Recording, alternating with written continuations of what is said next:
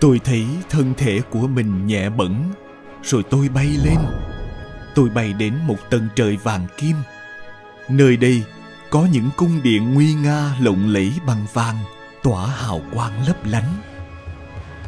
Tôi lại tiếp tục hướng lên tầng trời nữa mà bay.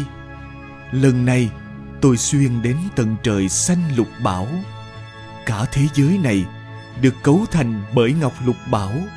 Ở trên đỉnh một cung điện to lớn nhất, có đặt một viên ngọc lục bảo khổng lồ đang tỏa hào quang rực rỡ chiếu sáng cho cả tầng trời này. Tôi muốn bay lên cao nữa, nhưng khi bay lên đỉnh của tầng trời này, tôi có cảm giác mình bị chặn lại. Dường như có một lực vô hình to lớn khống chế tôi, không để tôi bay lên. Tôi cố gắng hết sức, nhưng không sao cất mình bay lên được nữa. Đúng lúc đó, tôi nghe có tiếng kêu: "Ôi, con chim phượng hoàng tím đang bay trên trời kia kìa! Ôi, con chim phượng hoàng tím đang bay trên trời kìa!" Tôi tự hỏi, chim phượng hoàng tím nào ở đâu vậy? Tôi xoay người nhìn xuống. Ồ, váy áo của tôi đã biến thành một đuôi chim phượng hoàng tím đẹp tuyệt. Ở mỗi cuối lông đuôi có vòng tròn xoắn ốc màu vàng. Hóa ra đó chính là tôi. Ngay khi nhận ra điều đó, tôi lập tức bị rớt xuống dưới.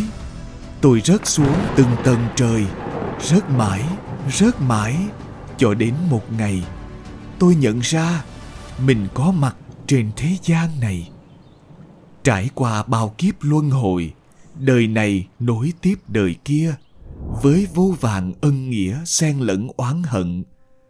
Tôi không hiểu vì sao mình phải luân hồi trong thống khổ như vậy. Sự chờ đợi trong luân hồi của tôi là vì lẽ gì? Còn bạn, có khi nào bạn tự hỏi như tôi không? Xin mời bạn ngược dòng thời gian, nghe những chuyện tôi kể. Biết đâu, trong dòng chảy sinh mệnh đằng đẵng nơi nhân thế, liệu có khi nào chúng ta đã từng là bằng hữu thân quyến của nhau? Cũng biết đâu, bạn chính là nhân vật trong chuyện tôi kể. Quý bạn đọc sách, vui lòng đặt sách qua cô Huyền Thương.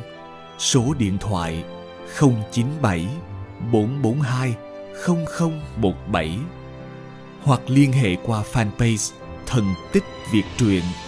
Trân trọng cảm ơn quý độc giả.